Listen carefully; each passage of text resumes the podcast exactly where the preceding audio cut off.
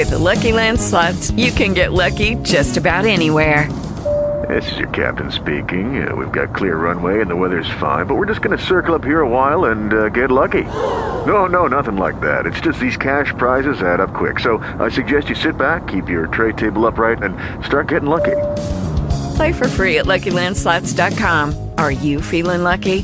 No purchase necessary. Void where prohibited by law. 18 plus terms and conditions apply. See website for details. Talk shoes. Recorded live.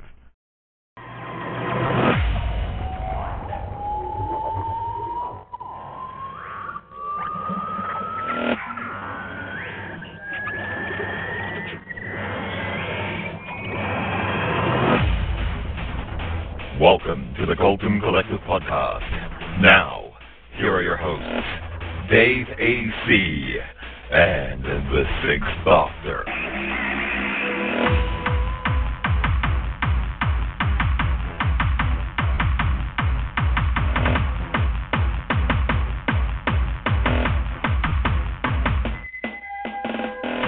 Hello, everybody, and welcome to the Cultim Collective, the podcast where, Luke, I am your father. Hello, Dave. How are you? I'm sorry. I'm so sorry. No, save that one for later. Oh, that's my riposte. I'm sorry you're my father. Obviously, looking at the chat, it's panto season. Oh, dearie me, yes.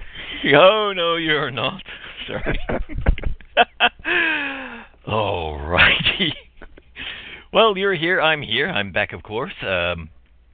And for those of you following me on Facebook and Twitter, you'll know that this show may be very, very interesting due to the fact that I've quit smoking, for which I was repaid with getting BBC America.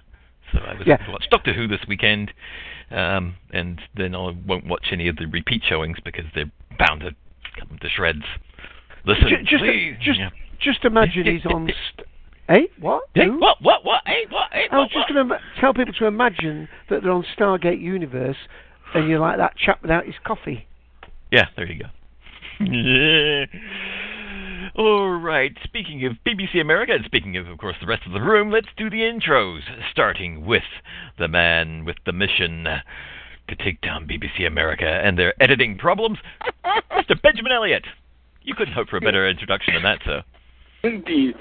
Good afternoon, Ian. I enjoyed the show a great deal tomorrow, so I thought if I would pop in, make certain I made the news section. And Charlie's going to find a really exciting way to say radish in about half an hour. Just I better warn you. Ah, these time travelers. We get them all the time, you know. It's old hat around here, really. All right. Speaking of somebody I don't have a fancy snappy line for, it's Mr. Charlie B79. Well, I'm looking forward to what's going to happen in half an hour. Oh, we all are. We all are. And speaking of being in a completely different time zone, hopefully he has sound, it's Mr. Darth Skeptical. The drums are back! Hey! Can he actually speak, though? That I can speak. Yeah, there we go. Because I turned down my speaker volume. I don't know what's going on. I think he should have said that line, Luke, I am your father. Luke, I am your father.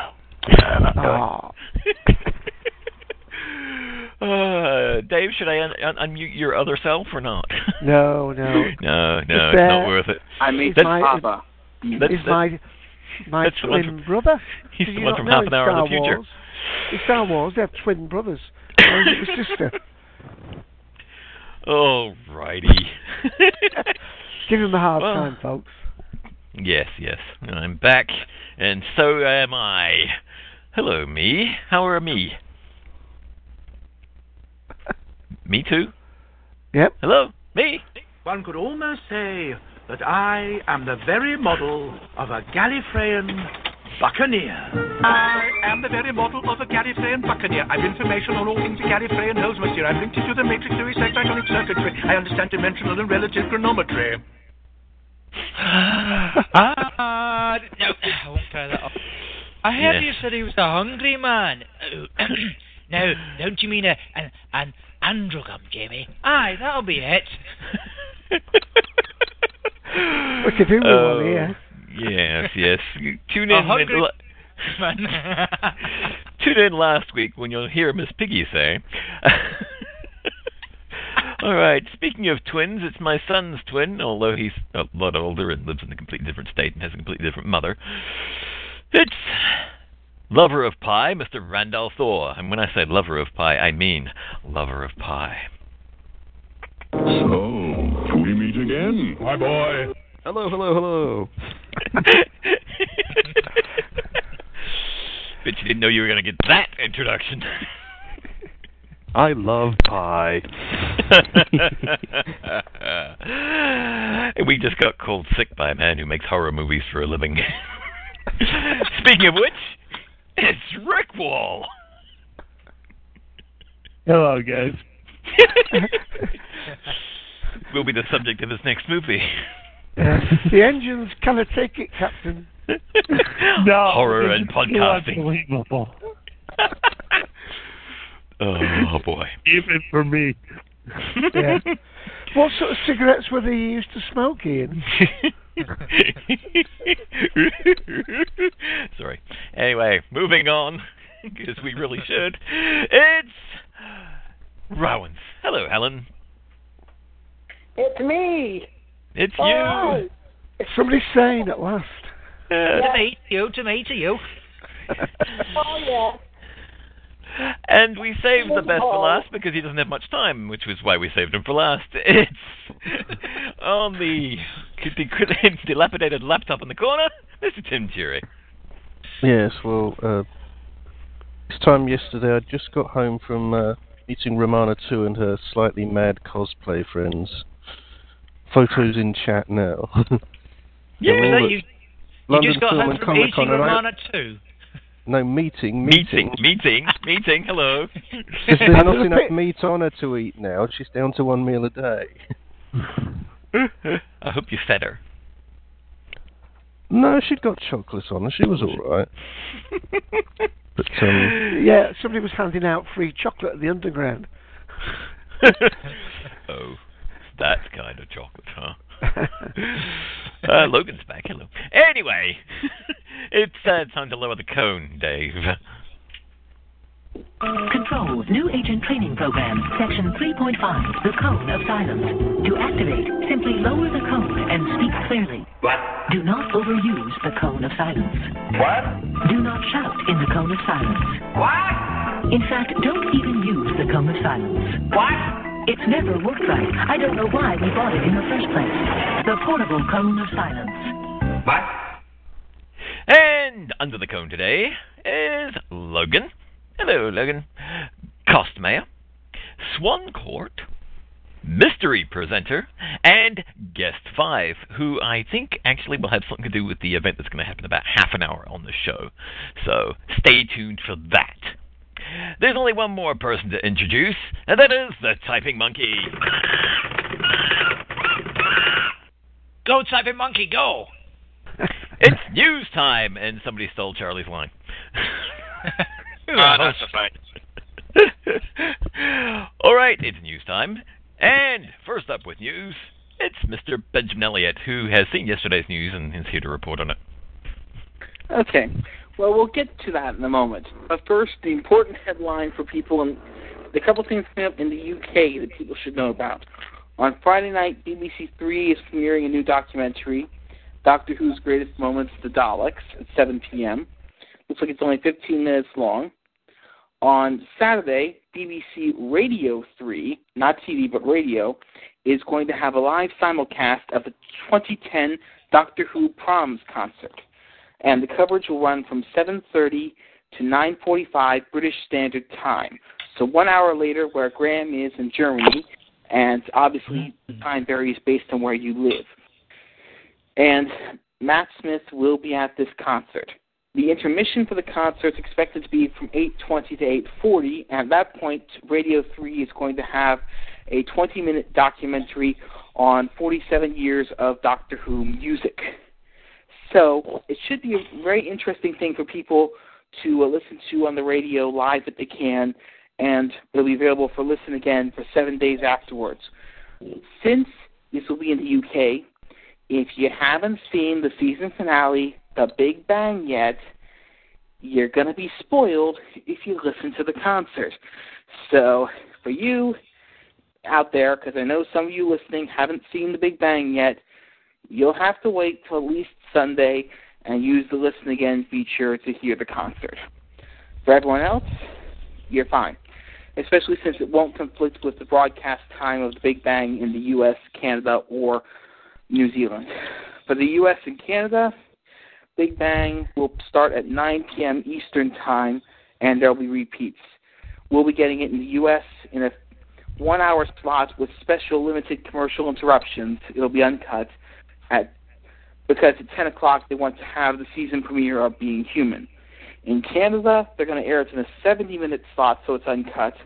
Then at 10:10 Eastern, they'll have their show Inner Space, which will be a live special looking at Doctor Who with people being allowed audience questions and everything.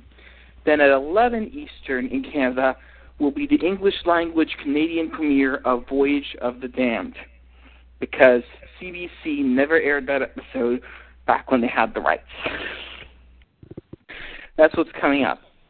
What Ian's referring to yesterday the Pandora Opens premiered on BBC America, and my plan was to try to boost the audience for this, to try to make a big play, because BBC America was going to air it in a 65-minute slot.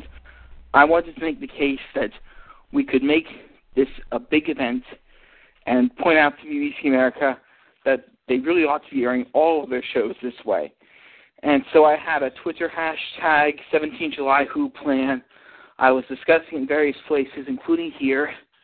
And last night, a bunch of us were tweeting about and posting about Doctor Who, the Pandora Opens in various places as the episode aired, including our own Ian, who was watching a new BBC America episode for the first time. Yay! I would have been tweeting along with you, but of course the computer and the TV are in two entirely different rooms. And plus my wife was using the computer at the time. So as much as I tried to during the commercial breaks, I couldn't. Yes. But I tweeted after. Yeah, a number of people.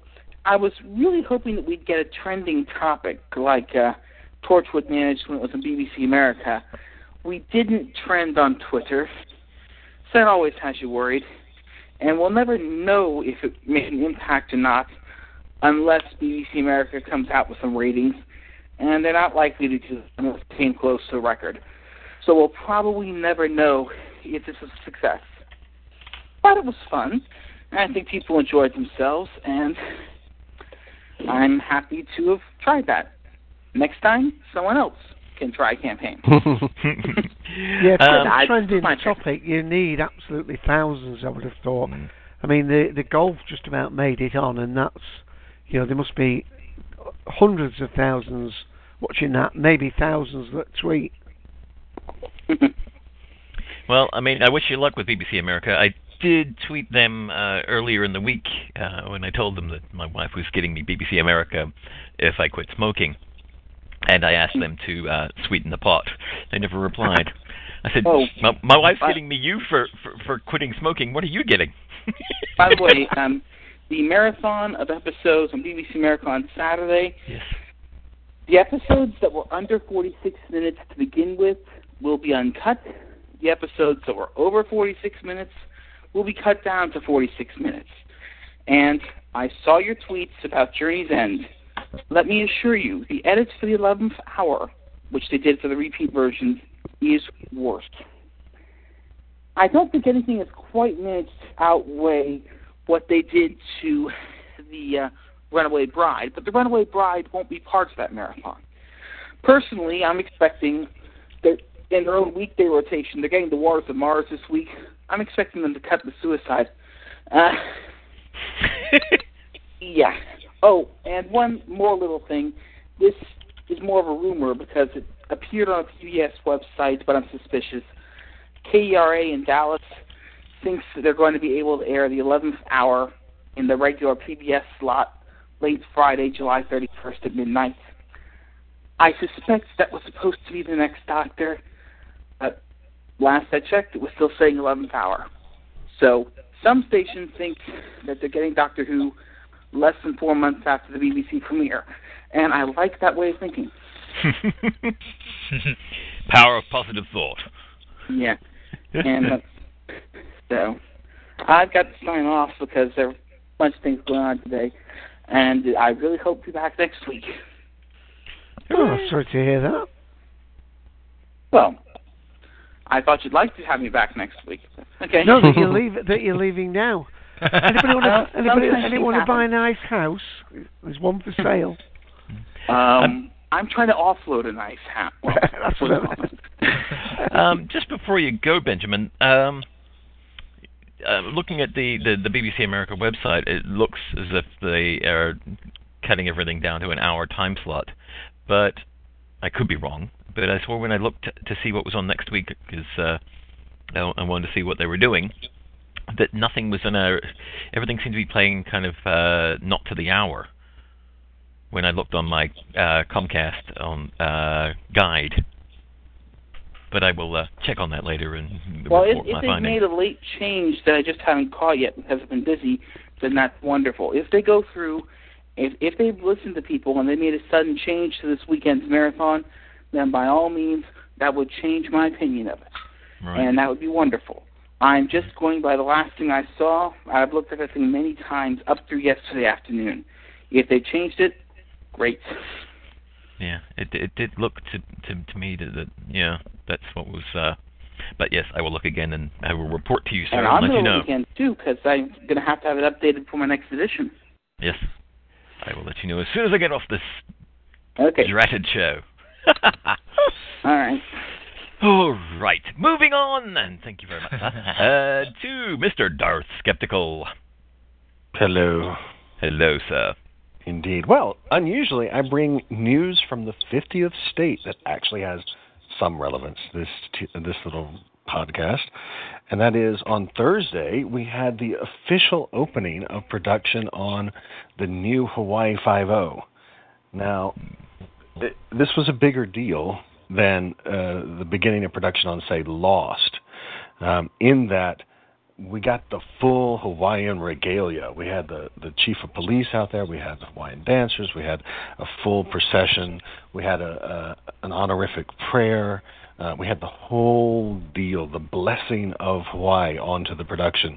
Now, significantly, of course, one of the people there was Grace Park, whom you will remember from the delightful Battlestar Galactica. She is a regular on the series. I don't know how many people have been following it, but of course Hawaii Five-0 is actually a cult series. It is hugely cult here, where it is still viewed as being a reasonable attempt at filming life in Hawaii. And this, we don't know exactly. There is a clip already available because they did production elsewhere before they got to Hawaii, so they have enough stuff to... look at a clip, and that was made available on Thursday as well. Don't forget to put it in the text, Darth. I don't know where it is. I'm talking off of actual experience, not web experience. So you can just look it up. Just look up Hawaii Five-0, probably on YouTube, and it'll probably be there. And it's not clear yet, but it does look like there is at least the potentiality that this will be narratively linked to the earlier series, because the current Steve McGarrett is said to be returning to the islands to avenge his father's death, his father being also named Steve McGarrett. So who knows? It might actually be narratively linked to what went on before, which would be kind of cool. But even if that's not true, it still has Grace Park in it, so that's always good. There you go. We also had a little bit of comic news. Not only was we had the release of the new Green Lantern uniform, but not only did that happen, I think one of the more exciting things about pictures that came out this week in, Entertainment Magazine or something like that, was images of other characters in Green Lantern, including the first image of Angela Bassett as Amanda Waller. And you may remember that Logan and I had a discussion earlier, a few months ago, when she was cast, that she didn't exactly fit the physical type of Amanda Waller. Well, it appears, and it's only one little picture, but it certainly appears as if they've at least got the hairstyle right, and they've at least toned her down so she doesn't look like the incredibly beautiful person that she is, and instead looks like much like a, you know, a professional working woman. And she does look like maybe a slightly thinner version of Waller than we're used to in comic books, but she definitely is looking like the character basically looks in comic books, so that's kind of cool. We also had the first images of Thor in costume, and his father as well, so that's kind of cool. And we have, you may remember that last week or week before I said that Edward Norton was out as the Incredible Hulk. It appears as though we might almost have a casting to announce instead, a guy named Mark Ruffalo. And Mark Ruffalo has been in, well, actually, in the current film that's in release, The Kids Are All Right. And he is a very serious actor, so it's not like we're going from, you know, Edward Norton, who is obviously a serious actor, to somebody who's, you know, just sort of eye candy. We're going from one serious actor to another, so that's really good. But apparently the good deal about him is that he's very easy to work with on set, which Edward Norton is not necessarily. So there we have some comic book news for you. Oh, righty. Mm. Mm-hmm. Wait, who was that? Oh, Graham. Graham had news. Graham. Oh, yes. I got a ton load of news for you this week. First bit is, take this with a pinch of salt, because the source is The Sun. Matt Smith to leave the series of Doctor Who at the end of his second season. Oh, please be true. Now, if this is true, then, you know, he's got to try and get out of a 3-year contract for a start-off. So we can expect at least another year after that, because basically he's contracted 2-3 years, and so basically what would have to happen would be that the BBC would have to sack him. And so far they've only ever done that with one Doctor. Wait, I don't think we know that though, do we? We don't know for sure. No. This is why I say. No, we do know he's contracted to 3 years with an option to do 6 more. And that's cool. Where are you getting that from? I've never heard that from any kind of official source before. I got that from BBC website as it came out originally, and it's been repeated on several other blogging websites all over the place. So that's like 6 in total, 6 more possibly. Blimey. Yeah. Because the idea is they want him there to be possibly as long as Baker was there, or Tom Baker on about, and not as long as Colin Baker was there. Still won't be the shortest Doctor in history. Sylvester McCoy was a lot shorter than everybody else, wasn't he? Oh, sorry. No, Mr. Beck. We had 2 seasons. The way he tells them. That's the way he tells. But, you know, like I say, this source is The Sun, and this is all majorly rumour. Now, because I haven't heard anything any confirmation from my next bit of news. The great Moff Tarkin, otherwise known as Stephen Moffat, is... I'm now doing the Twitter thing, you know? Sort of thing. Well, Lewis from Podshop tried to point out that this could possibly not be the real Stephen Moffat, but I only followed as I found out he was. And at the point that I found out, he had 849 followers. I was 850. He's now going up towards the tens of thousands. So he's on Twitter. If you want to follow him, he's at Stephen, that's Stephen with a V, not PH, _ Moffat. Or you can try looking him up at twitter.com/Stephen _ Moffat. But he's there. He comes out with occasional little interest in things. And it's good because I managed to find Mark Gatiss through him. and through Margati-san managed to follow another guy, an ex-editor of the Doctor Who magazine, Clayton Hickman. So that's pretty cool. Clayton comes out with little things down again that are pretty interesting. So, next bit of news. Unfortunately, we had to say goodbye to Richard Shaw, who died at the age of 90.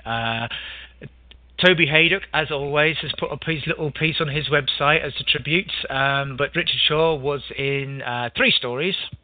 Space Pirates? Oh, Space Museum. Museum, not the Space Pirates. Space Museum. Museum, where he played... 5 points. Role of Lobus. Yes, Dave. 5 points minus... played the role of Lobos, the Morric governor of Xeros. He was also in the John Pertwee story Frontier in Space, where he played Cross, leader of the section of prisoners in the lunar penal colony. And his final role was in the 1978 story of Underworld, where he played Laka on Asir on the planet, which round about the time around P7E.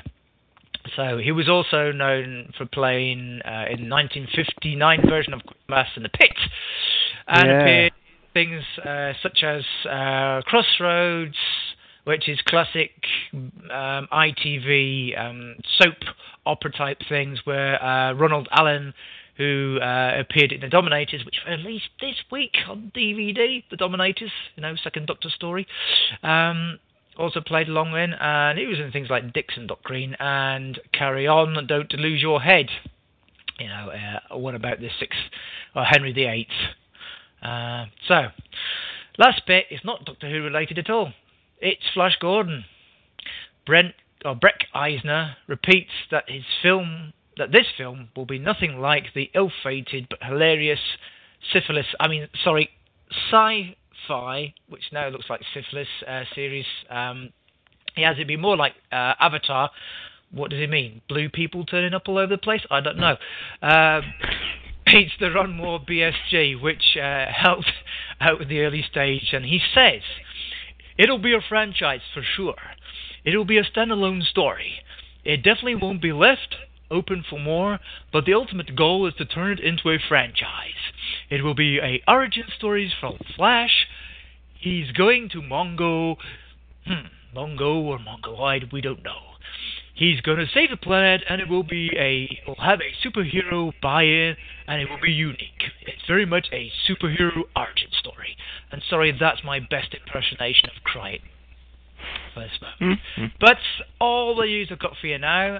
That Flash Gordon thing's looking a bit interesting, but it couldn't be anything worse than the Flash Gordon series that hit Sci-Fi, which I'm currently trying to watch.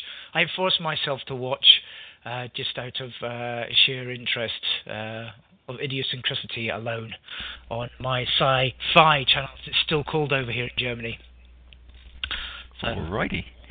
I've got one little piece of news that I stumbled across, and it may be really old news, and people may point and laugh at me from here on out. But I have this was hitherto unknown to me, that the movie Tintin has a new Tintin in the shape of Jamie Bell. Thomas Sangster is no longer going to be playing Tintin. And for those of you who don't know who Jamie Bell is, he was in the movie Billy Elliot as Billy Elliot. So, yes. So that was interesting. I was looking up Thomas Sangster today because I found out that he voices a cartoon that my son watches on the Disney Channel, which we just got because I gave up smoking. Phineas and Ferb. Oh, really? Oh, yeah, that's right. He is on Phineas and Ferb. That's right. Yeah, he's Ferb. That's right. Oh, you know what? I forgot one little thing. This is kind of funny.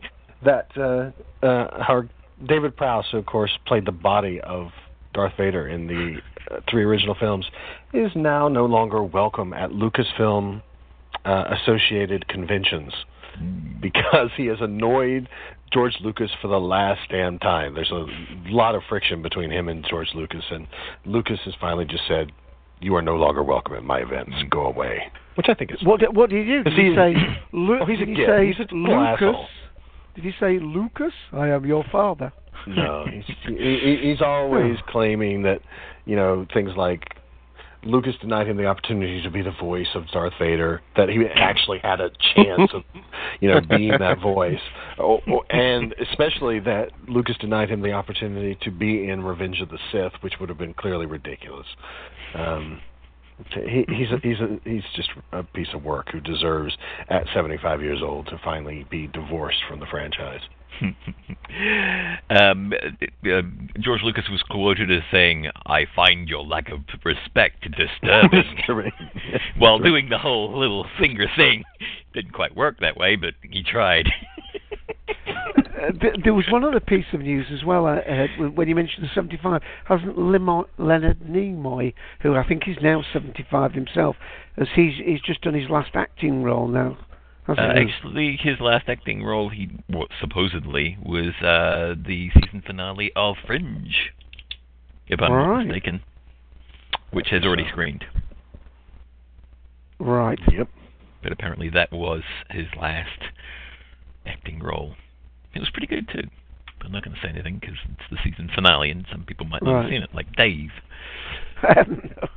No, he's got some catching up to do. I keep watching all the shows you recommend, but anyway, I've watched that Misfits one. Good boy. Mm. Have you watched the second? No, it's a bit too crude for my liking, but funny, mind, funny. But I kept the teacher in me kept coming out thinking, detention.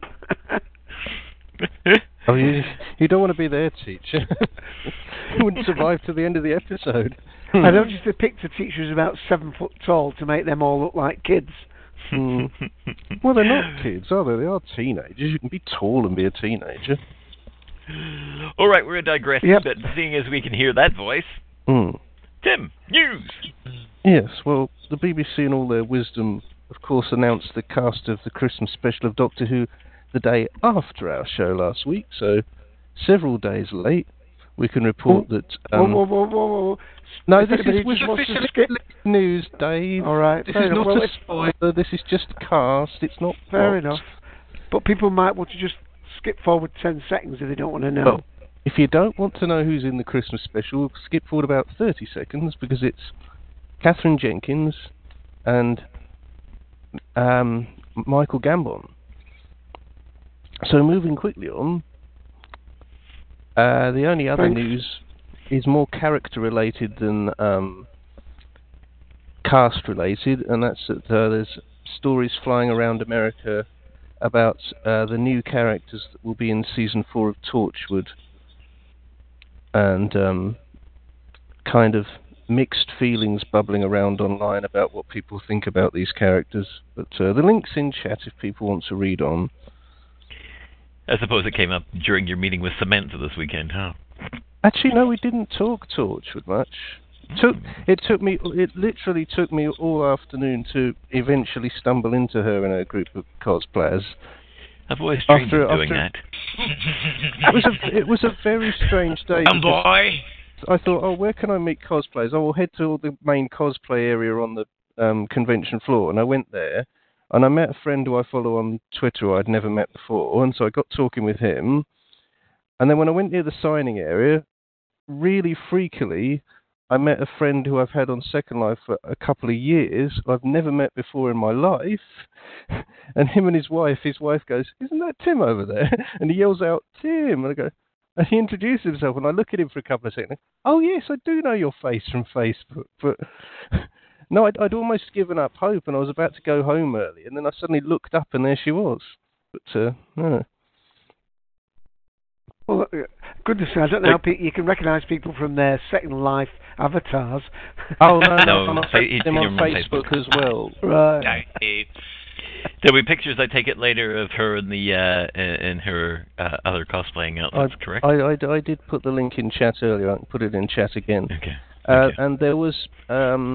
one panel of interest to all of us here at London Film and Comic Con yesterday afternoon, a Being Human panel, which consisted of the three main cast members and director Colin Teague, we have to say in honour of Radio Free Scairo. Yay! And Also, after they'd completed telling us a bit about Season 3, and I can tell you there was a blogger who'd clearly had set access, so I won't tell you the spoiler I was told. Because rather undiplomatically, she during a question announced something that was clearly spoiler, and I thought, don't do that. We haven't seen one frame of this yet. But they basically said they have completed filming on the first block, and it won't be transmitted until January 2011. And after their panel completed, Colin Teague then proceeded to overrun because he hung on to the stage for another 20-odd minutes and had a panel for a new online project he has called Resonance, which will be what they're calling a multi-platform interactive drama with kind of thriller and science fiction aspects. They've got Aidan Turner starring in it and Charles Dance. They showed us a 7-minute clip, and it's very hard to describe. It's just very, very strange. The plot seems to sort of jump around because Aidan Turner's character has this ability to sort of jump in time and meet different characters at different times in the plot and stuff, but the writer seemed to have an enormous amount of confidence in it, and when asked by someone in the audience whether it will be one of these things that builds up and then the climax is a bit of an anticlimax, he said, oh no, we've got a big climax and it will blow your mind. And I've now got to find the website for everybody. There we go. Alrighty, was that it? Yep, that's it. That wasn't enough, but you know. Alrighty, well, that brings news to a close, unless you have something there, Dave. No, fine. Nope. Well, it's your turn anyway, because I'm going to go get my son off the cell phone, and you're going to take people into the world of femme fatales. Who better to do it, folks, really? Okay, thanks, Ian, for that. Just to let me recap to everybody, first of all, if you want to call in, the phone number to call in is 724-444-7444. And if you're listening to this in a later recording, please try and join us on Sundays. We usually record at 2 p.m. Eastern Daylight Time, and it's Torchwood ID 54821. And next Sunday, which as we record this, will be the 25th of July next Sunday, we're doing a Series 1 of Matt Smith, Series 1 review, because the final episode, The Big Bang, will have aired the day before in the States and one or two other countries. So that's just setting the scene. Our topic today is basically a follow-up to the one that we did last week, where we did top 10 sci-fi villains, and just to redress the sexual balance, this is called Top 10 Femme Fatales. Now, it's really a little bit more open to interpretation, this one, because I haven't put the word sci-fi in, although in the description I did. But basically we're talking about very strong females who may have that sort of fatal attraction, may actually be evil, or may in fact lead the hero into dangerous ways. So I'm giving a very loose description to this. We're not going with any sort of wizard list like last time. We're basically asking people to suggest ones that they would recommend.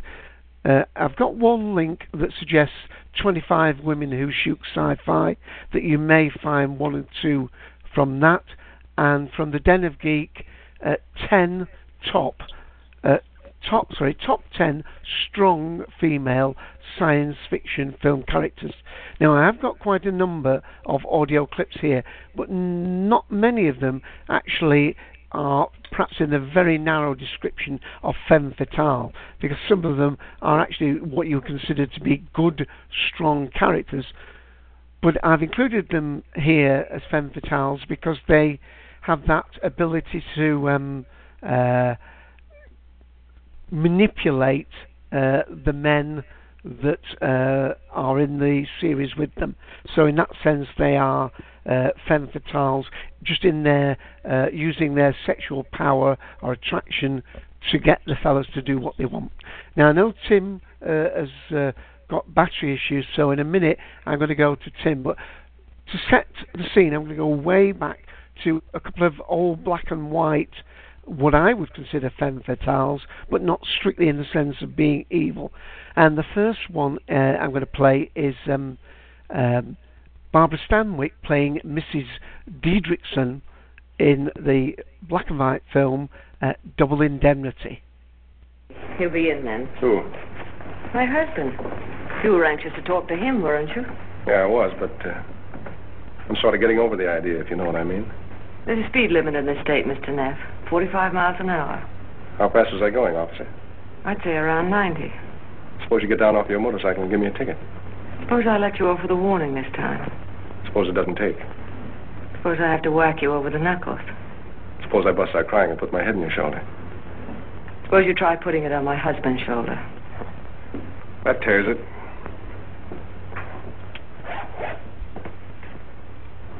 $8:30 tomorrow evening, then. That's what I suggested. Will you be here, too? I guess so. I usually am. Same chair, same perfume, same anklet. I wonder if I know what you mean. I wonder if you wonder.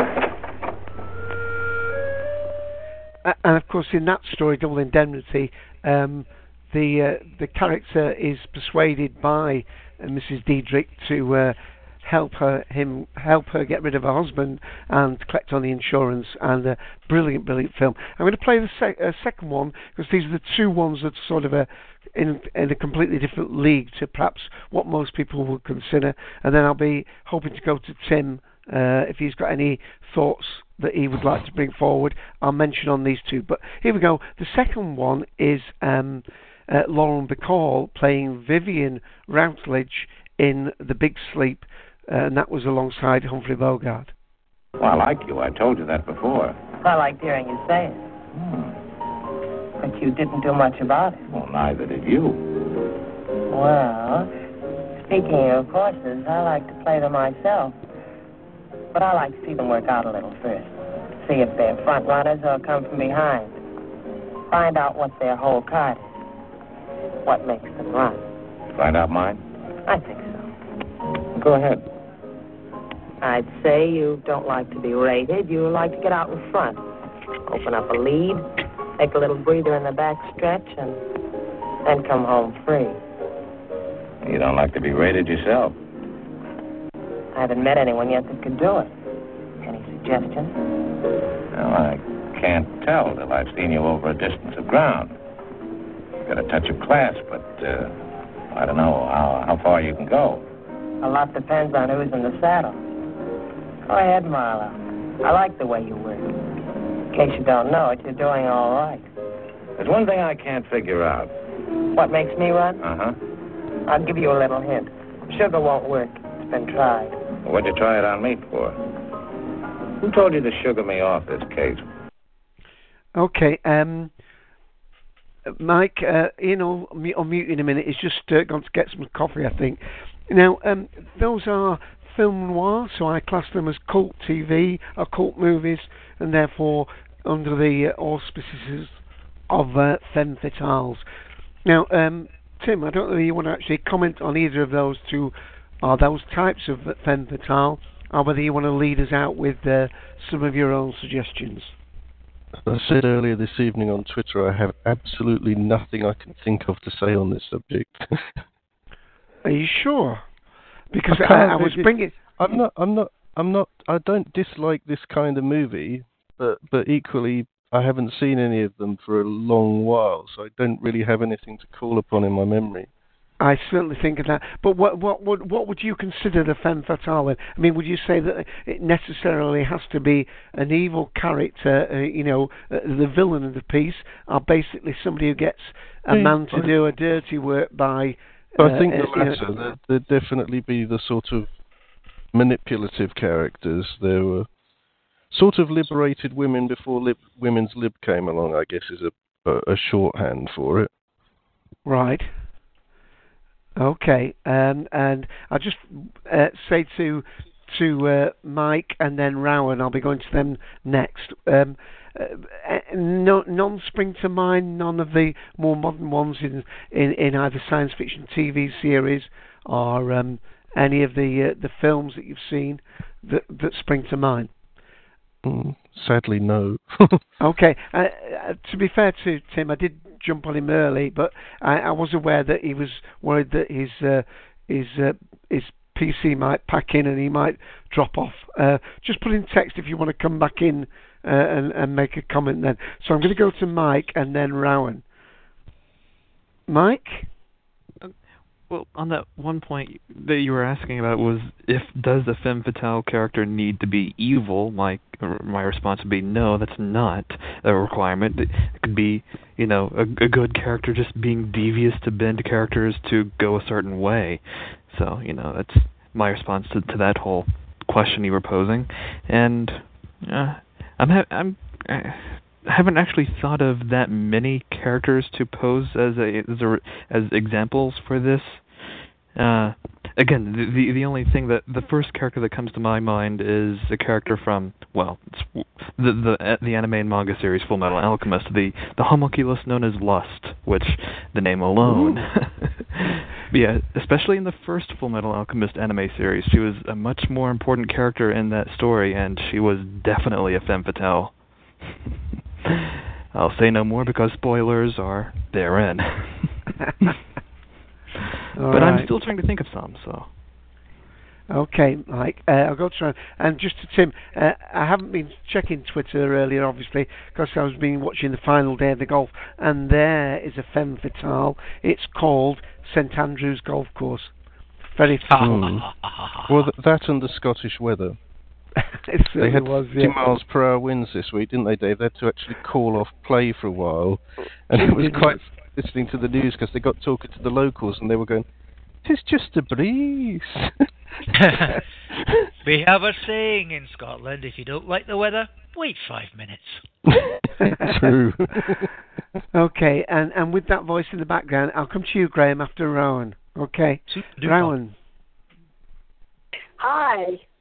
Well, as for femme fatales, haven't really thought about this too much, but I would say Lois Lane from Superman. Right. Yes. You're gonna no, not yes. How are you gonna explain that? Come on, Lois Lane, a femme fatale, please. How? Well, I guess if you talk about the movies, she really... Feminine wiles, you mean? What? Using her feminine wiles. Yes. To get stories. Actually, I think she used it more in the original series than she does in the movies, where, once again, it's kind of like not feminine lib yet. And she tried to play a strong character in the original series. And I think she got away with a lot of stuff in that show, for those who have seen the original Superman. It's like, I think it would be very interesting to see how that would relate to nowadays. I was thinking more along the line of evil. You're still losing me here. I mean, there are two parts to this phrase. There's femme, and then there's fatale. I don't understand how Lois Lane is in any way fatal to the... I mean, just using your charms to get a story, that's not being, a femme fatale. It's being manipulative, but manipulation is not all there is. You actually have to pose a physical threat to the people that you're ensnaring. She doesn't do that. She's never killed anybody directly. No, that's true.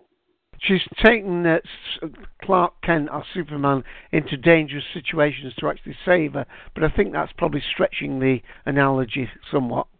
Yeah. Oh, okay. Any other ones you'd want to bring out? And I realise that this is such an undefined topic by me, and that's probably my bad. And I'll tell you what, let me give you a chance to come back in, because In text, Darth has already said he's got quite a lot, but I'm going to go to Graham, as we said, next, and then on to Darth. Okay. Right, so we'll go to Graham, then Darth, then back to Ian. Okay, Graham. So, here's Cosmayer, who's come into the chat there, has actually put the fact in that, of course, in Superman 2, Superman actually gives up his superpowers for Lois Lane for a while, and in that she makes him actually defenseless, which means he could die through just quite simple normal means. But under the sort of the moniker of femme fatale, I understand it a little bit more differently. I understand, for me it's more the case of an attractive female who who's not necessarily evil in any sort of way, doesn't have to be evil, but can get you in trouble in some sort of way, or put you in harm's way. That's why one I have got is evil as such, and the other one is quite the opposite. But the character that helps along in the film basically has to go through a whole bunch of trouble just to get it to where she has to get to go. And I'm talking about Leelu from The Fifth Element, or Fifth Elephant, depending on which way you're looking at it, whether you like this film or not. She's very much sort of femme fatale, as attractive, but the character of Corbin Dallas gets in a whole bunch of trouble because he realises she's the Fifth Element and has to basically go through a whole bunch of danger to get to where she needs to go. That's my first one.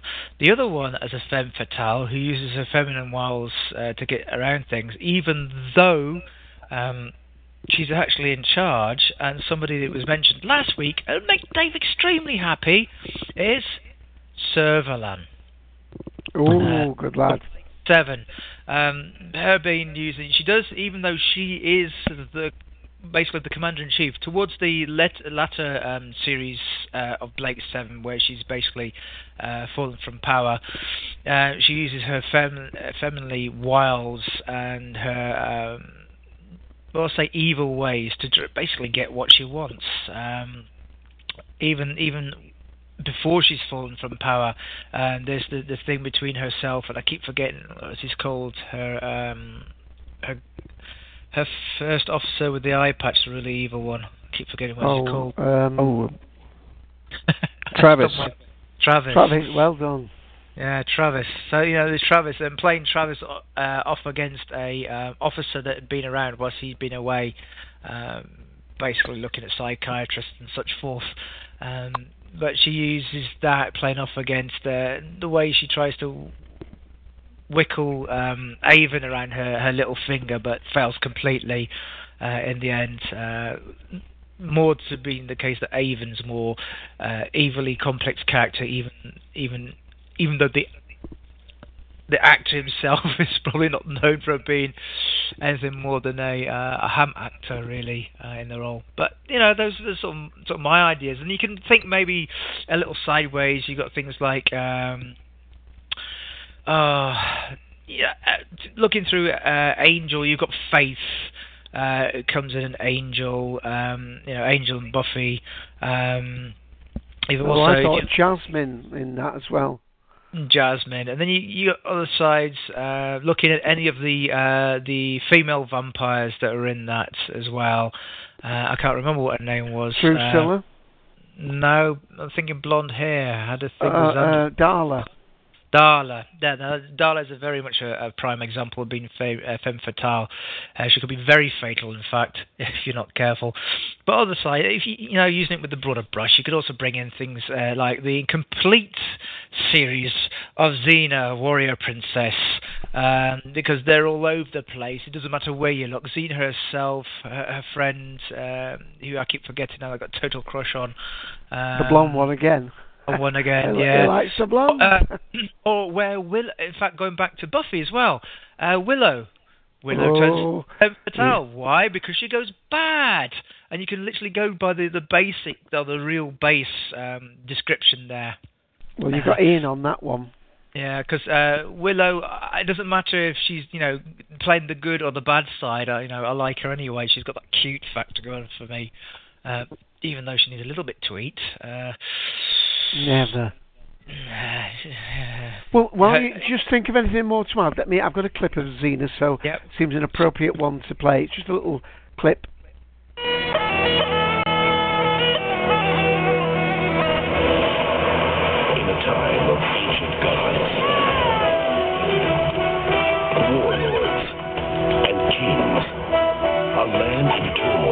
Cried out for a hero.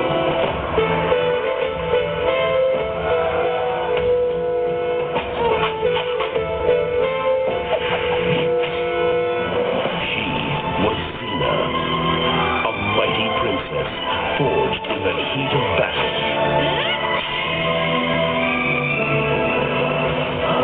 The power, the passion,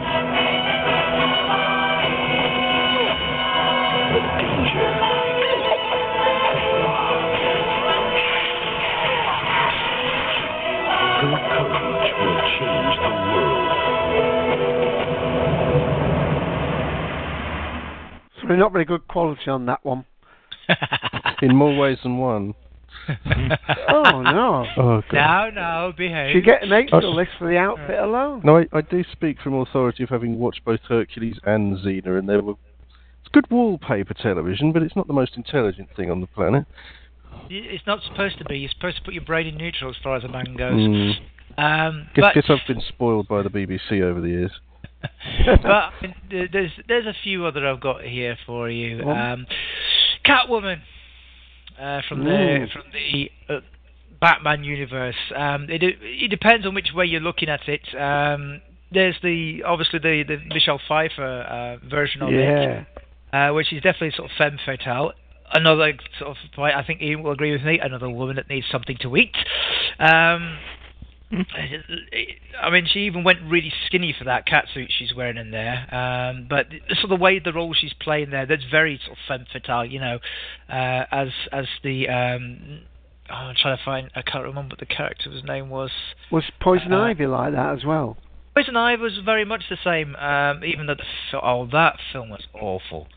I mean, I was looking so forward to that. I was really, really... You know, I was just throwing some getting towards my divorce then, and I saw that, and that was absolutely god-awful. But I'm sort of... That's a sidetrack. So, I mean, otherwise, you've got Catwoman. So... Well, in fact, just to throw out, Catwoman is definitely an example, and, you know, her nickname is actually the Feline Fatale. Mm-hmm. Like, in-universe, that's what people call her, so... Yeah. Exactly. And not so much the Halle Berry version, which was nice to look at as long as you watched it without the sound. Don't mention the Halle Berry version. As long as you didn't try to follow things like plot and dialogue and anything. Direction. But, yeah. Directional music, or basically anything. You try to follow anything more than basically Halle Berry in the costume, you were basically in for a loss. So, moving on, comic-wise still... Before I forget, we move on to X-Men, where we have Mystique. Now, Mystique may not be anything to look at as she's in her standard form, in her blue, spiky sort of skin self. Oh, no, I dig a chick. I dig a blue chick with red hair. Sorry. He likes Chanto Chanto. He does. He likes them all. But more alien, the better. The way that she went. Excuse me. We've lost Dave. I'll have to have a drink. Have a quick drag on a fag. You have, basically Mystique, especially when she changes into one of her other forms. But also there's this sort of the thing of Jean Grey / Phoenix character. Because as Jean Grey, she's very much the femme, but she doesn't become the fatale, if we're going to go and really take this by the base description. She becomes basically the fatale as she turns into Phoenix. It starts... Yeah, that you could really open a real full bag of worms with that one.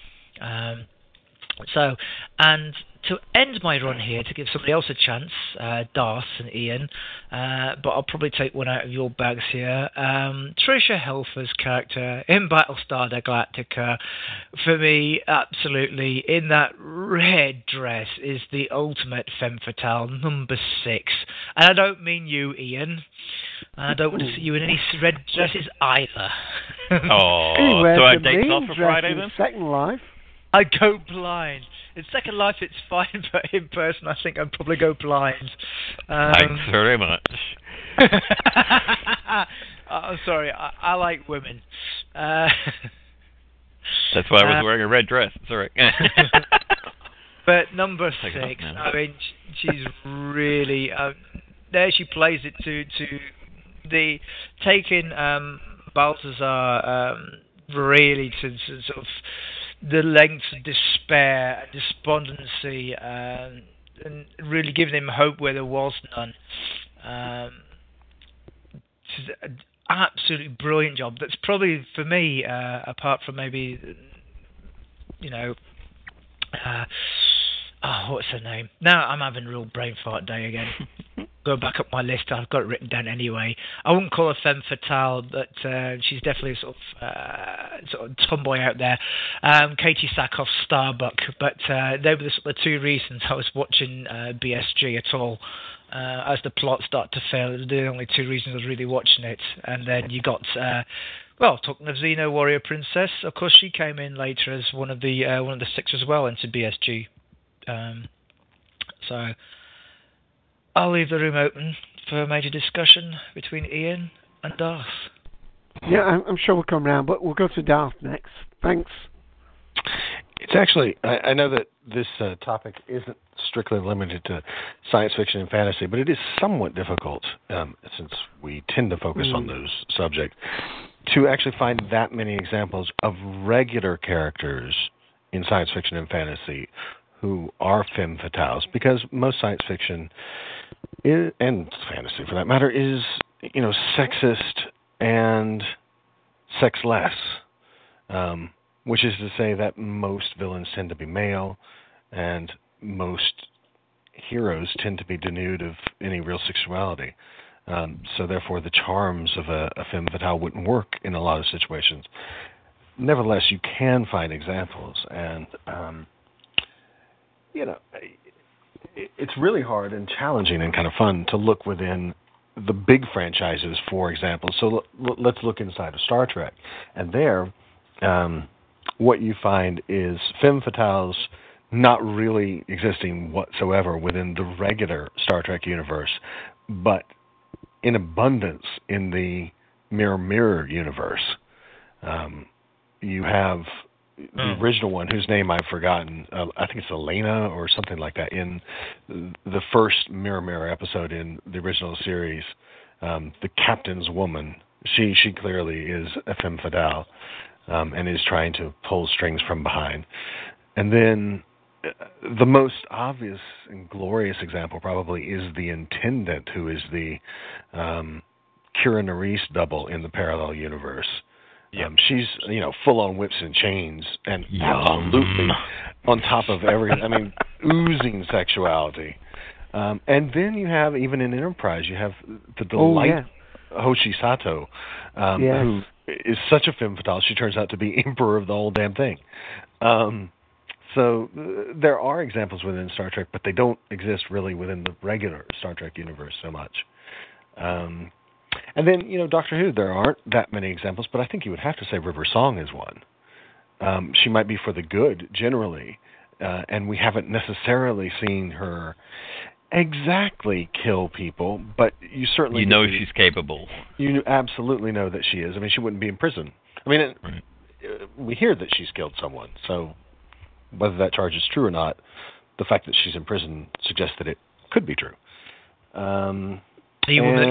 I like beg for mercy, eh? Well, she killed the Dalek, without compunction. And, you know, if we had gotten more out of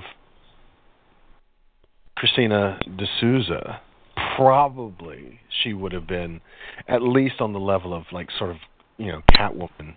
I mean, she's a cat burglar. maybe she would have killed someone at some point. And so and the one, the Cyberman one, the woman that, you know, with the Cyber King. The woman with the cyber. Well, I suppose I don't think I wonder. She lured them. She lured the men to the graveyard, didn't she? And then them. That's true. Yeah, that's very true. I mean, it's not that she did so through sexual means. She did it through sort of monetary and financial. I mean, she had them by the balls. She outmaneuvered them. Yeah. But yes, yeah, I guess so. She certainly did it for gender equality reasons. So yeah, okay. And then you've got like Indiana Jones. You've got Doctor, what the hell's her name? Elsa. In the third movie, the Nazi woman who pretends at first to be just an archaeologist and then turns out to be actually working for the Nazis. What's her name? Elsa something or other. Schneider. Schneider, I think it is. So she's, as you would expect in a movie that is based upon, 1940s film noir anyway. She's quite clearly a femme fatale. And, in other Lucas stuff you have in video games, you've got, Grim Fandango, which is nothing but a collection of, tropes. And one of the characters in there, Olivia Ofrenda, is who sort of is the kind of girlfriend of Grim Fandango, kind of, sort of. She certainly turns out to be a femme fatale, as does in Max Payne. You got Mona Sachs there. And, Max Payne is just a straight derivative of, Humphrey Bogart films and 40s film noir. So naturally there is a character there. So that's kind of easy to find. Anytime that you find something which is based upon, film noir, there's got to be a femme fatale there. I mean, even in, like, holodeck episodes of Star Trek Next Generation, you have people who are sort of kind of lurking around, vamping as if they could potentially be a femme fatale. Like when Whoopi Goldberg goes in there, she doesn't actually end up killing somebody, but that's sort of the role that she's going to kind of hit on. And then it certainly, I would definitely agree with Graham that 6 is probably, from Battlestar Galactica, is probably the best modern example from science fiction. She's so clear. I mean, how many millions of people does she kill? Billions, really, since she is largely responsible for the nuclear explosion that starts the series. So she's very clearly up there. You also have, Batman tends to attract a lot. We've talked about Catwoman. We've talked about Poison Ivy. I think you could also definitely include in there Harley Quinn, not necessarily, kind of, sort of from. I mean, she of course started in the animated series and then moved to comics, but it's really only in the comics that she gets more of the. No, not entirely only in the comics, but certainly in the comics she gets more sexuality, and in fact she gets the nickname the Fun Fatale, and then. The most rounded femme fatale is Talia al Ghul, who, is always lurking there in the background to, in part because she loves Bruce Wayne, in part because Bruce Wayne is her father's greatest enemy, so you never quite know where she's going to go, but she clearly has the potential to do something. Then, I don't know. If you're looking for femme fatales who are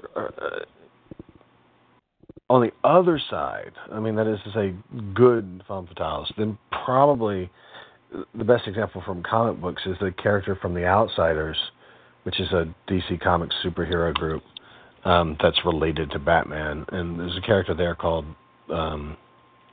Looker, who has a number of different powers, but one of them is sort of telekinesis, and so she can kind of and telepathy, and so she can kind of ensnare people, make them believe that they are in love with her, and then, you know, she can spring her trap. And then you clearly have, I mean, Bond films are, you know, you couldn't have a Bond girl without having a femme fatale almost. I mean, the vast majority of them are in some way, you know, not exactly on the level with Bond any more than he is with them. So, you know, Pussy Galore pretty much fits the mold, and then everybody who follows her. Yeah. And I don't know. You can find it. It doesn't have to be necessarily human. So like you can even find it in like The Lion King. You know, there's that Shenzi in The Lion King, who's a hyena, who's, you know, sort of the kid female hyena, and she clearly possesses the threat to kill other hyenas, but she doesn't because she is able to manipulate them with words. So she's almost, in effect, the alpha female of that pack. So she's definitely somebody that you could go to if you're looking for non-human examples. I don't know. I mean, some of these as well, they're almost not so much femme fatales as almost honey traps. I mean, like the Summer Cloud character in Firefly. You know, she's sort of she looks completely innocent and defenseless, but obviously, you know, say the key word and. She's absolutely devastating. Well, I suppose, but see, to me, that doesn't come anywhere close because there is, to me, at least in viewing that character, there's no implied sexuality. And femme fatale, to me, definitely has to have the element of ensnarement, entrapment through sexuality. It's not enough to just be female. You've got to be using your sexual allure as a female in order to trap and then kill other people. And, of course, those other people don't necessarily have to be male, though they are most of the time. Yeah. But, you know, as with the character of the Intended, obviously some of her victims were female. Well, as Costmea says in text, thank you, not sure if someone ever used her sexuality to lure someone to their fate, but some of them are just by being there have that sexual allure. Whether they actually milk it or not is a different matter. But yeah. Oh, but he's also brought up a very good Mrs. Reynolds, obviously. Duh. Yeah, yeah. She in Firefly as well. She's clearly the femme fatale of that group of that franchise. Yeah, the con artist who conned Malcolm into marrying her, and then was always trying to kill her, and then she came back later, and yeah. She was clearly a femme fatale. Good catch. But there we go. I'll leave it there. I'm sure Ian's got tons to add in. Right, and we've got Ian and then Charlie P, and then I'll just check if there's anybody else who hasn't spoken, and then we'll give the early ones another chance now they've had a chance to think, and then I'll play another clip. Well, actually, before we go to Ian, let me play another clip, and let's see, let's pick one. What about, would we class Ripley as one? Here we go. I think what attracted me to Ellen Ripley was that she, first of all, was a character that was written as a man. So it was written in a very straightforward way. This was a kind of direct person who didn't have these scenes where she was suddenly vulnerable, and she didn't, you know, throw her hands up and wait for someone else to save her. She was a thinking, moving, deciding creature, and I think that's the other thing that interested me was that she went from someone who sort of believed that the world was a certain way to someone who couldn't believe in anything anymore, and went from someone who's sort of a thinking person to someone who's kind of an instinctive animal. So there were lots of progressions in the character that I just thought would be very interesting to play. Well, there is a certain amount of sexism in the film. The guys have pinups everywhere, and being a woman officer, I get a certain amount of guff from the guys, and I think that is it's a very important element to show the workplace as a real place. I think all the Alien movies do that, actually. They're not up in the clouds science fiction. They're not cerebral. They're very kind of down and dirty and about survival and really about who people are. You find out who people are very quickly when you all have to face a common enemy. And it's true that you know, Ripley didn't react to a lot of this sexism or whatever. She kept her cool, and I think that was something that was good for women to see. You know, that she didn't depend on anyone else. She didn't whine. She didn't complain. She just did her job, and in doing so also tried to save other people. Right. So in the text the decision seems to be that she's not. So she's perhaps maybe just a strong female character, maybe that's underestimated, and that under the fact that people underestimate her may allow her to come out on top. But let's go with Ian, and then we've got Charlie. Alrighty.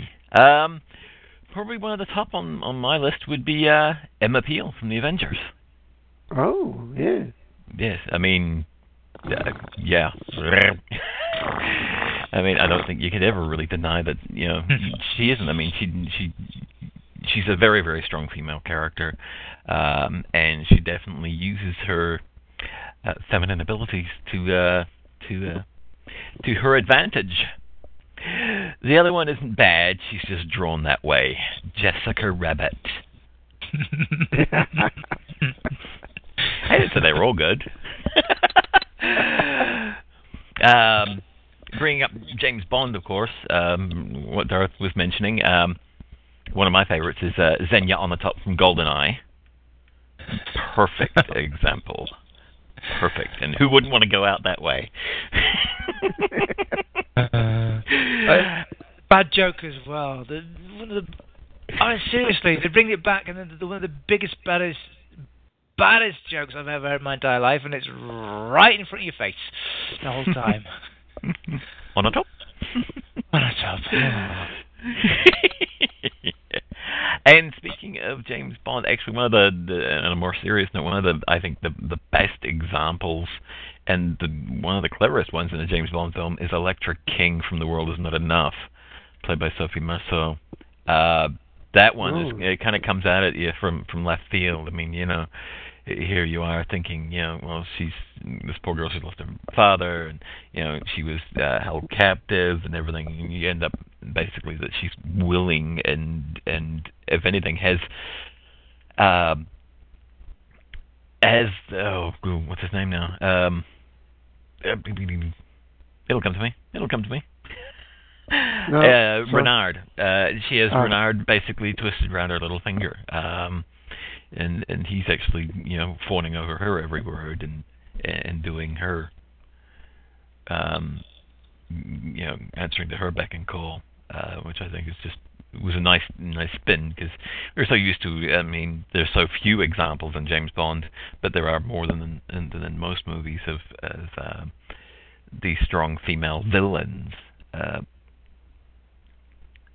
But this one, I think, it pulls it off really successfully. And, of course, Xenia on the Top is just pure fun.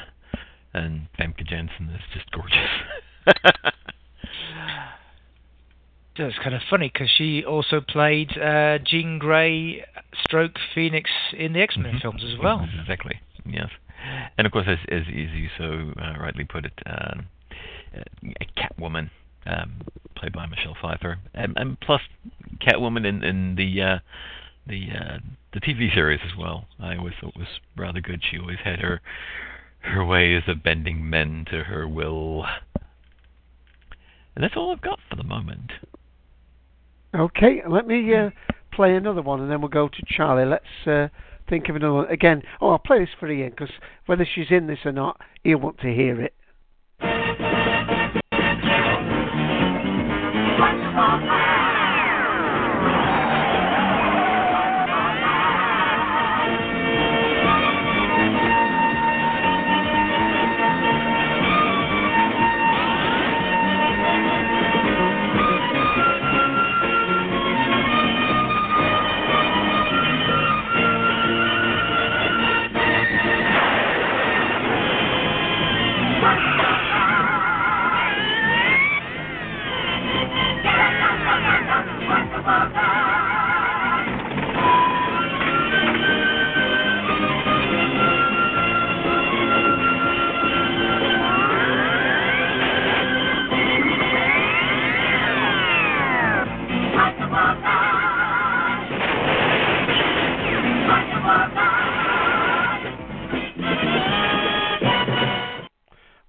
thought Ian would like that one anyway. Yes, yes.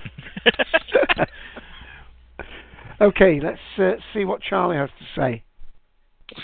All right. I have just, I hope it's a quick list, but it's a list. The first one I went with, I saw that I put down Dracula's Daughter. It was the last original, like when the first run when Universal did their horror movies. This was the last one made, and it was a sequel to Dracula, and very interesting. It's exactly a female version of Dracula, but she has her own. She likes. I'll just say she likes both genders when it comes to feasting on for drinking her drinking blood. I have a couple of film noir movies. Postman Always Rings Twice. Lana Turner in that. This movie called Gun Crazy with an actress that Peggy Cummins, who was in one of Dave's favorite movies, Night of the Demon. Was that Lana Turner also in Body Heat? That was another one, wasn't it? No, that's Kathleen Turner. Kathleen Turner. Right. And yeah, just Jane Greer from Out of the Past, and Gene Tierney in Leave Her to Heaven. Just various sort of. Gene Tierney, she's marvelous. Yeah, it's very, very sort of chilling performance. Yes. Yeah, that's about it. I'll just I have for my list. Okay. Well, while we give the chance to go back round the room again with Tim, Mike, and Rowan, let me play another one of the ones. Now, whether this one should be in, I don't know, but here it is. It's Lady Penelope. It's not a very good clip, but still.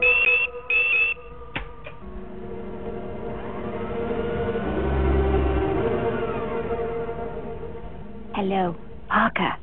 Are you awake? It appears we have visitors. Yes, milady. So I could see. It's our old friend Beloy, I see. Parker, they're going to take my jewels. That would seem to be the intention, milady.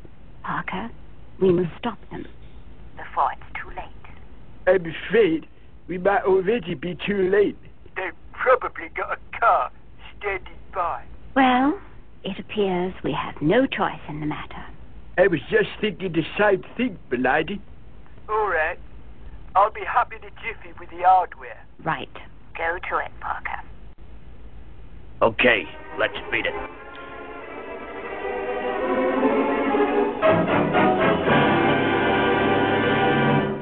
And I put that in for a bit of fun, but there's also quite a few others, isn't there, from cartoons. I don't include. I think were they on that page that I gave? Was it Aquamarina or somebody or one of the others? It's not that page, Dave. Let's have a look. Oh, there it is. Go on.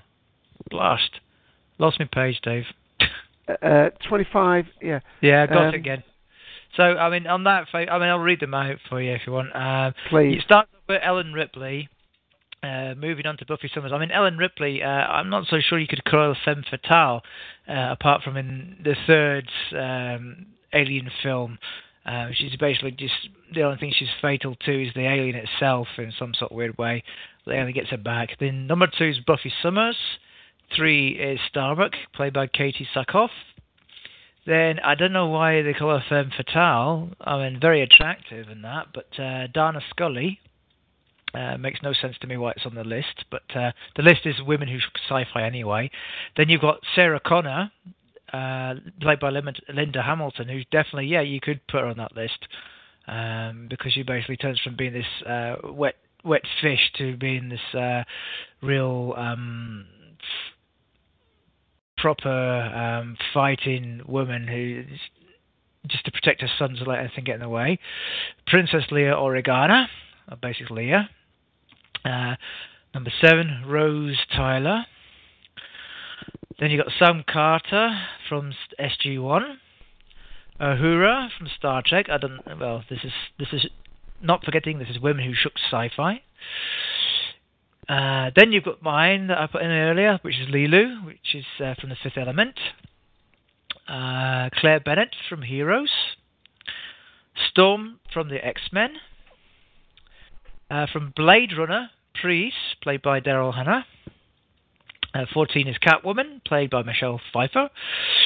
15, Barbarella, played by Jane Fonda. Captain Catherine Janeway from Star Trek Voyager. Then Michaela Baines from Transformers. Susan Ivanova from Babylon 5. Number 6 from BSG. Sarah Jane Smith, no need to say about that one. Willow Rosenberg, another one that's pretty obvious. Wonder Woman, another obvious one. Xena, another obvious one. Sydney Bristow from Alias. Now there's an interesting one we haven't actually said, but you're right, Dave. The very last one is Marina from Stingray. But Sydney Bristow from Alias. Now, I'd say she's a femme fatale. Basically, that's what she's supposed to be. Right. She's an assassin, you see. Well, one more of those that you listed there I've got a clip for, and that's Barbarella, so I'll play that now. Meet the most beautiful creature of the future. Her name is Barbarella, and she makes science fiction something else. Jane Fonda is Barbarella. Barbarella is a 5-star, double-rated astronavigatrix Earth girl whose specialty is... love. Shall I tell you what I would like? I think I know. See Barbarella do her thing in the wild excessive machinery. Sort of nice, isn't it? Barbarella. Barbarella.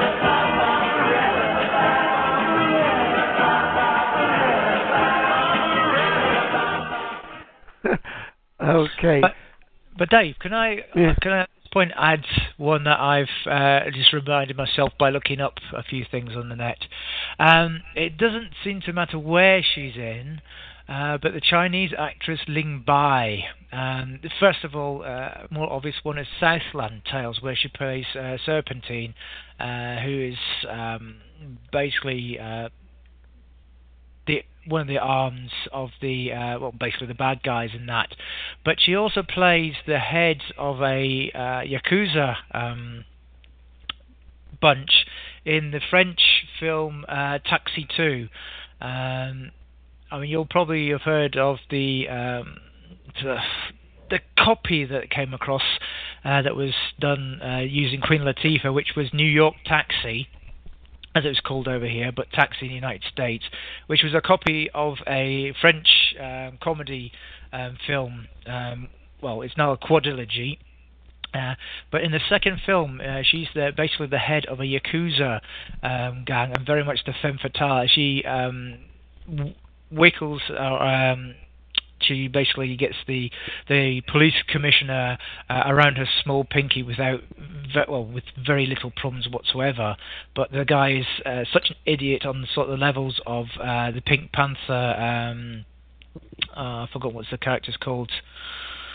Inspector Clouseau sort of level of idiot. That if anything actually happens, for the guy, that it's just like.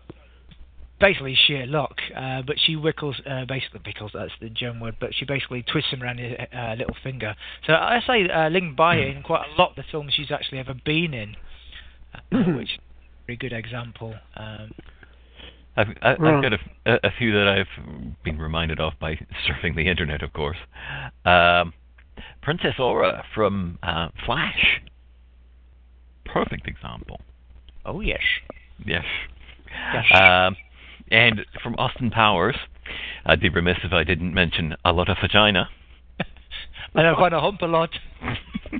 Havana Hump a lot, yeah. Sorry, had to go there. It would be so bad, but those when they're translated into German, it means I've got two films to watch. I can watch it in German or English. The translation of the words, and you get a completely different translation, but they're just as funny. Havana Humpelot in German is a nette halbe Stunde, a nice half hour.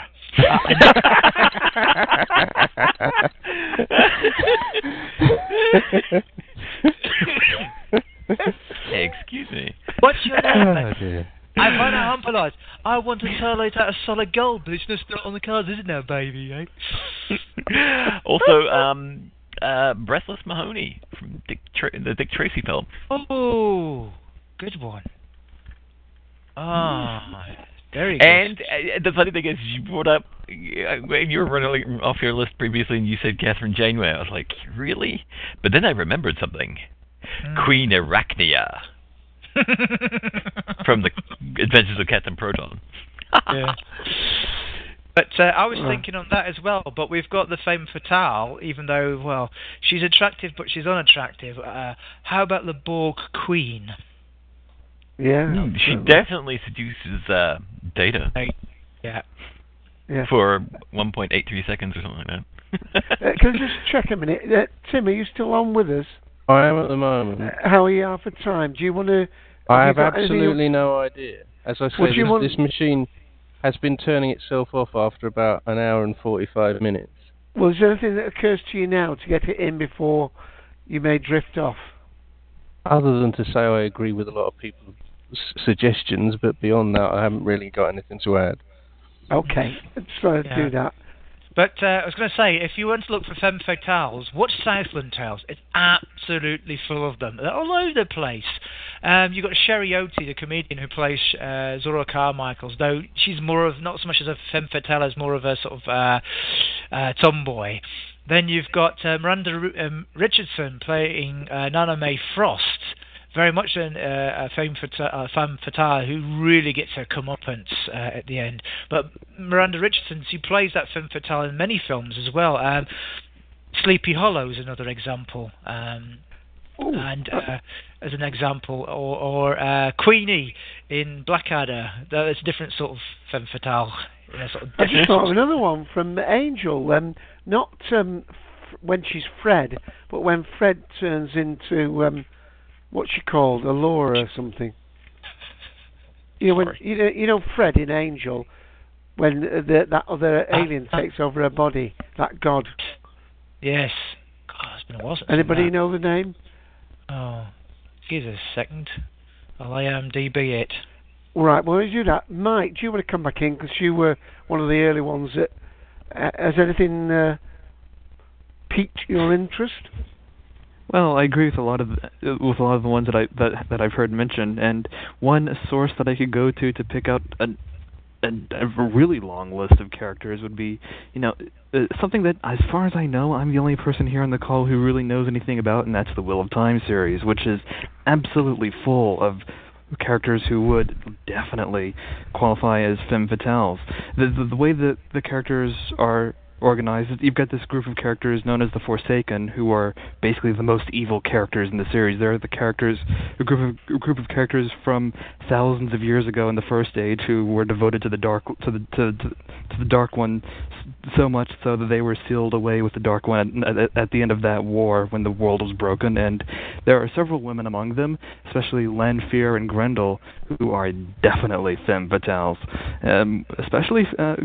It's like Lanfear when she comes back into the world, when she escapes from the Seal and encounters my screen name's namesake Randolph Thor, she's always described as being one of exquisite and perfect beauty, and she's trying to get Randolph Thor to use the Horn of Valyr, which he's found recently, which is one of the key items in the quest, in the overall quest of the story. That's one of the items that's crucial to the cycle of the dragon and how the battle is going to play out in the end of the series. But she's wanting to get Rand to use all these items to declare himself as the savior for the world, only to get him to switch over to the Dark One to basically destroy the world, which is the exact opposite of Randolph Thor's destiny. So you've got all these characters, and Grendel, as I mentioned, another one. Of course, besides the obvious reference to Beowulf, but that's not the character Grendel in this story. She is... sex is one of her, is something that, well... When in her palace, the palace wherever she hides in the world, she always has all these servants that she's woven compulsion upon, and yeah, there's a lot of that going on that she watches and all of that. She's a very odd and scary character. Well, she's one of the Forsaken, so it kind of goes without saying. But even beyond that, in the normal, quote-unquote normal cast of characters, you've got this group of people who can channel the one power called the Aes Sedai, which... at the point where the books take place are all women, and there are different groups among them, different ajas, which are devoted to different things. It's like one group is devoted to researching history, another is devoted to logic, but then there's one aja that none of the Aes Sedai confirmed to exist, called the Black Aja, which serve the Dark One. And there are several among them which are really horrible because they're trying to become the Forsaken for this age. And yeah, femme fatale would definitely describe them. Alvieron, who tries to take over the entire order of the Aes Sedai, but falls short when Aleda, who's not Black Aja, but she's just extremely power crazy. She wants to rule the world, basically. She's not evil by that standard. She's just power crazy, and I wouldn't. She would be a femme fatale, just not in the whole lust way. She's just going after power and all of that, and trying to take over all the nations of the world through strength. And you've just got all these characters like Leandrin, and well, I would say one character, but it's a spoiler for the latest book, so I won't mention. Right.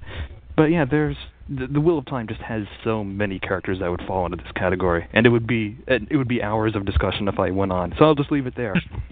Okay, Mike. But thanks for that. Alelia, that was the name for the. But as I wish you'd come in on audio because you've had some great contributions to the show. Perhaps next time you will do mentions from Sharon Stone character from Basic Instinct, which I would consider cult, I suppose, in a way, and she's certainly manipulative.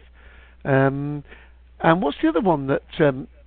That not had her character in, but the fella was in. The one that kills the cat and everything. Fatal Attraction. What's the woman in that? She'd be classed as one. But also in now there's something else that was mentioned there. Yeah, it mentioned Amy Acker's character in Dollhouse, but I would certainly think the Eliza Dushik character. Is sort of a femme fatale. Okay, yeah. While we just regroup, I've got a couple of more clips, so let's get one more out of the way, and that's Lara Croft. Do we consider her to be one? We're supposed to. It's yours now, Lara. Your seeing eye. Groomed by the elite. Have you ever heard of the Clock of Ages? It gives its possessor power of the people of the light. And trade for combat. We can be partners. You might try to kill me. I'm not going to kill you. I said you'd try.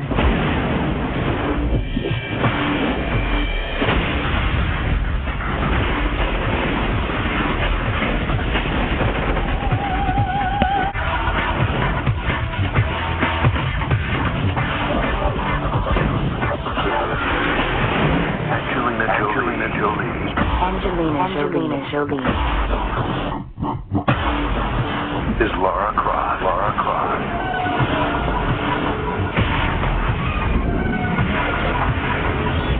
And save the universe?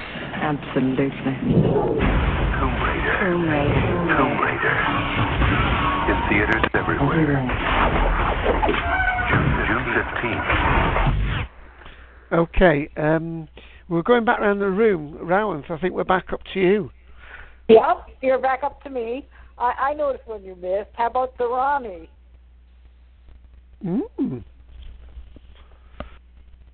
Certainly. Well, certainly that the actress has played quite a few femme fatales in her time in other things. So yes, she has. Yeah. No. Just flatly, that character is not a femme fatale. No. There's no sexuality to that character. whatsoever. There's no, there are barely any social skills at all. Well, how about in the, not Time and Ronnie, but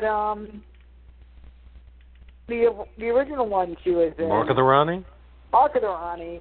She seems like she lures a lot of guys to their doom. And but not sexually. Not sexually. There's no. Not sexually. Yeah, and this whole thing. They're warm baths. Not warm baths. Wow. Dave. It's a warm bath. She has a bathhouse, doesn't she? Mm, yes. Yeah. I've been quite normal here, Ian. You're reading in windows where there weren't any. I was going to ask people if they had any, a couple of reasons why they like Lara Croft, but I thought it'll get misinterpreted. I can think of two right up front. What, big old lips? No, or guns. And by guns, I mean weapons. And by weapons, I mean pistols. And by pistols, I mean anyway. Guns. He got that and how the circle go round. But Dave, just Eliza Du's character was Faith, which I did mention earlier. Yeah. But the one I was on about was Anya from Buffy. Ah, yeah. Caulfield, because she's sort of had that sort of thing. You didn't know if she was going to change back or not. So that was sort of more the point I was looking for. Yeah, yeah. You know, I think the biggest one was Jasmine, of course, this goddess who got everybody thing. But, right, well, I think we're basically up to a point where I've got one more clip to play, so I may as well play it. And then, basically, if Ian wants to take us once round the room, that might bring us to an end. So the last one, again, whether she's included or not, you can make your comment when we come back to you. And it's Sarah Connor, because she used every skill. You could argue she only used her wiles in not so much in a sexual allure. So Darth won't agree, but she actually tries to convince like the guards that she's reformed or whatever. But here's a little clip of her trying to escape. Son of a bitch! Let's all try to remain calm. Open it, or he'll be dead before he hits the floor. There's no way, Connor. Let him go. Open the door. It ain't gonna happen. Take it easy, Sarah. Easy. It won't work, Sarah. You're no killer. I don't believe you. You're already dead, Sarah, and everybody dies. You know I believe it. Open the door. Open the door.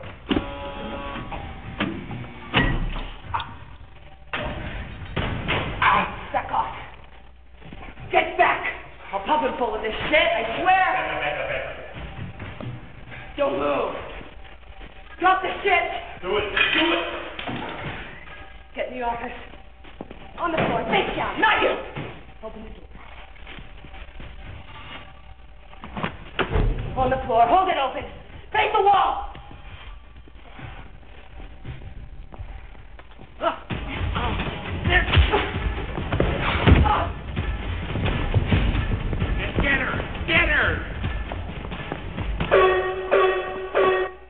And one more I've just thought of while that. What about the Species character from, is it Daryl Hannah or whatever? She used a sexual allure to try and find a mate. I mean, it's not Daryl Hannah though. Is it not Daryl Hannah? No. Well, whoever it is, the actual Species alien. Okay, and do you want to take us out and round the room? Natasha Henstridge. That was it. Oh, Natasha Henstridge, yeah. Ian, do you want to take us around there? Because I think we're getting up to an hour and 3/4. I think one more last comment from everybody might finish, unless anybody feels as though we've missed a complete subsection here.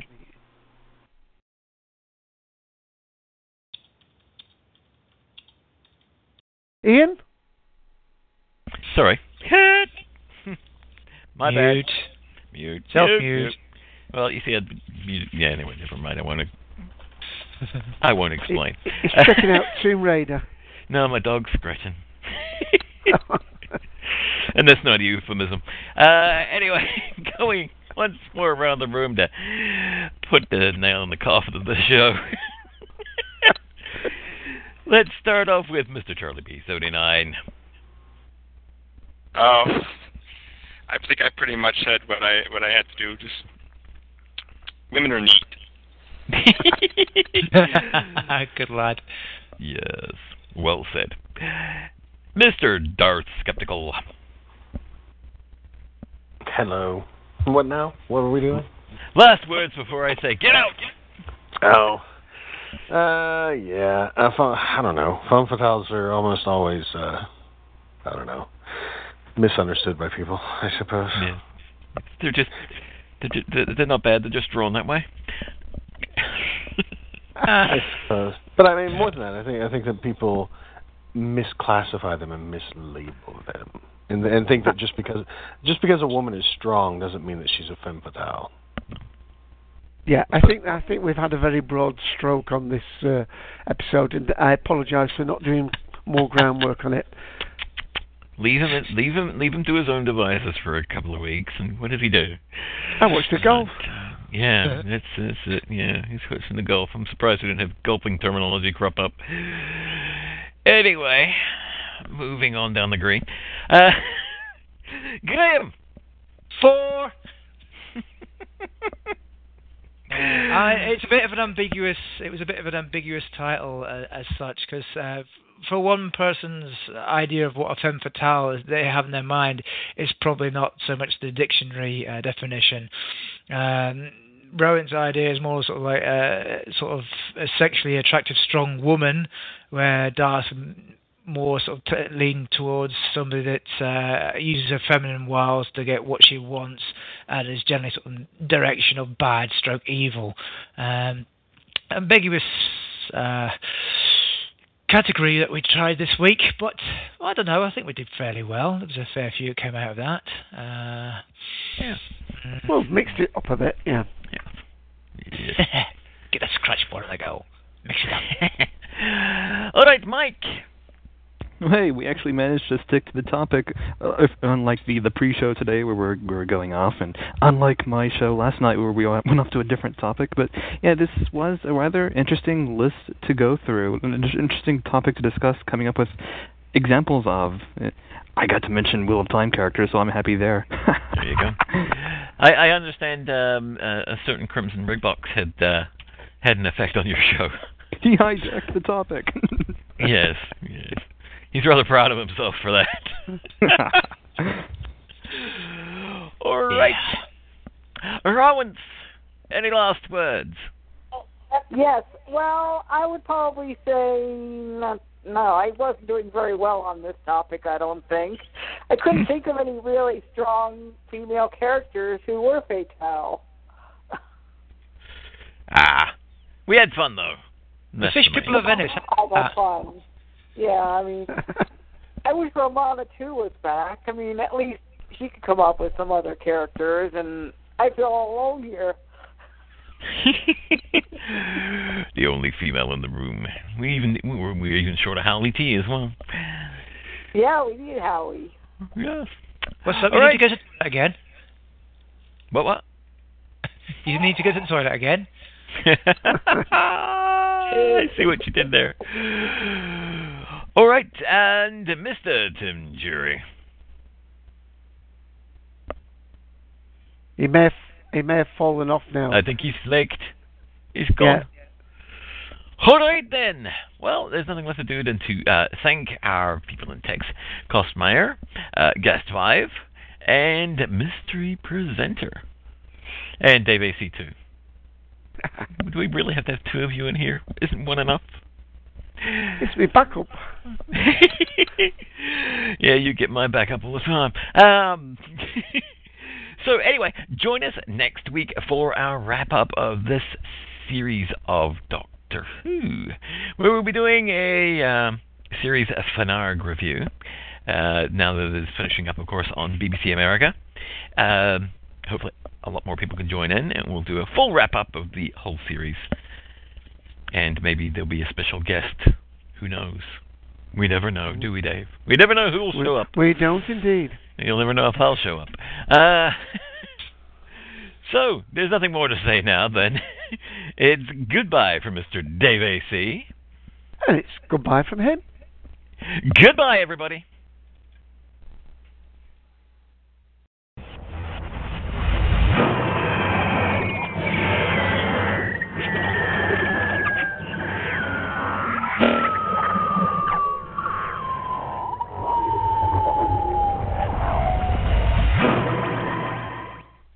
Hey guys, it is Ryan. I'm not sure if you know this about me, but I'm a bit of a fun fanatic when I can. I like to work, but I like fun too. It's a thing. And now the truth is out there. I can tell you about my favorite place to have fun. Chumba Casino. They have hundreds of social casino style games to choose from with new games released each week. You can play for free anytime, anywhere. And each day brings a new chance to collect daily bonuses. So join me in the fun. Sign up now at ChumbaCasino.com. No purchase necessary. VGW Group. Void where prohibited by law. See terms and conditions. 18+.